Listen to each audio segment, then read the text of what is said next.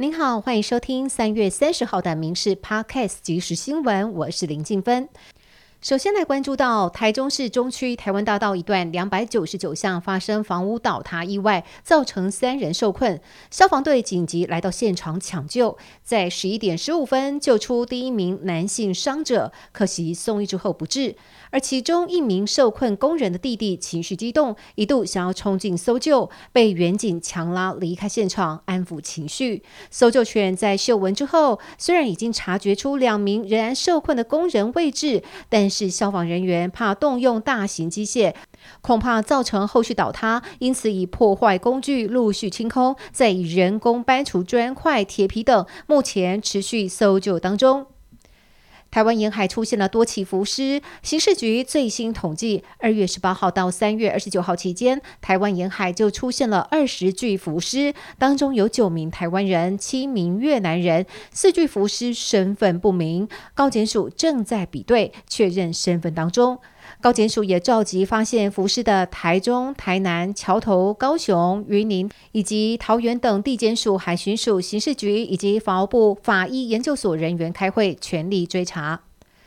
蔡总统民主伙伴共荣之旅第一个公开行程就是和台侨聚餐。纽约乔宴席开六十七桌，七八百人大爆场，还有人大喊“小英我爱你”。不过在乔宴活动之前，总统也与纽泽西州州长墨菲进行会晤，并且感谢墨菲州长从政之后长期支持台湾，期盼身兼全国州长协会主席以及民主党州长协会主席的墨菲州长能够促进双方合作。也感谢纽泽西州议会二月通过有台决议案，支持台。台美洽签双边贸易协定，以及支持台湾有意义参与国际组织。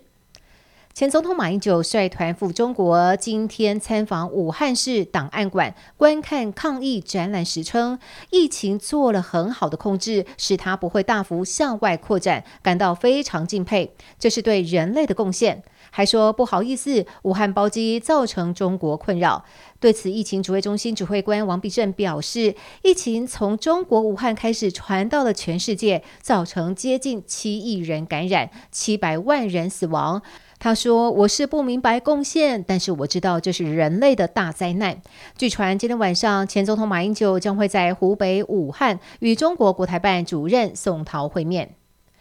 民进党发言人张志豪和卓冠廷等举行记者会，控诉新北市政府办理环境公民教育推广计划，但课程里竟然使用简体字教材和淘宝网购买来的教具，让市政府成为了中国统战的教室。而新北市政府也澄清，强调计划执行的厂商并不是直接从网络购买的，说明书简体文字也重新翻译为繁体图示组装说明书，未来也会避免类似。情形发生，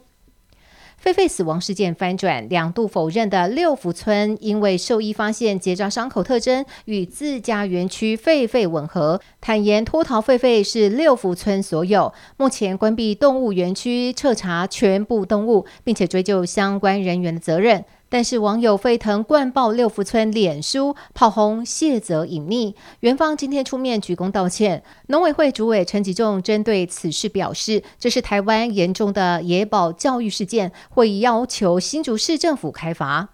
智利首现禽流感传人病例，当地卫生部声明当中指出，病患是一名五十三岁男子，他出现严重的流感症状，相关单位正在调查感染源跟病患的接触者，该病毒可能从鸟类或海洋哺乳动物传播给人类，目前还未有人传人的现象。美军两架直升机在进行例行训练任务的时候不慎相撞。随后坠毁。这起事故发生在肯塔基州南部与田纳西州交界的坎贝尔堡。有民众在坠机地点附近听到巨响。肯塔基州长已经推文表示可能会有死伤，并且要大家为受到影响的人祈祷。目前已经有人员赶往现场处理，要调查伤亡数字以及事故原因。以上新闻由民事新闻部制作，感谢您的收听。更多新闻内容，请上民事新闻官网搜寻。